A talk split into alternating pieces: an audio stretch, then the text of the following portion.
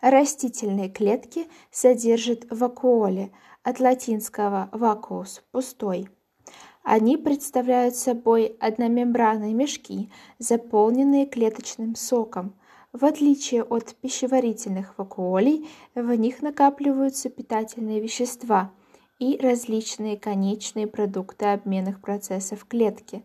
В клеточном соке растворены сахара, пигменты, минеральные соли, органические кислоты, ферменты. В молодых растительных клетках вакуоли мелкие – и их может быть много. По мере роста клетки несколько вакуолей сливаются вместе и образуется одна большая. Вакуоли поддерживают тургорное давление клетки. Вода быстро поступает внутрь вакуоли по закону осмоса, так как в ней содержится концентрированный клеточный сок.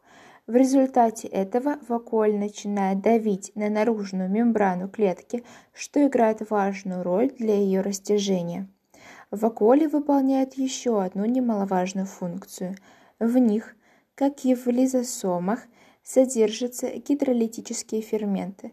В живых клетках они не могут пройти через мембрану, но когда клетка погибает, гидролитические ферменты освобождаются и вызывают автолиз.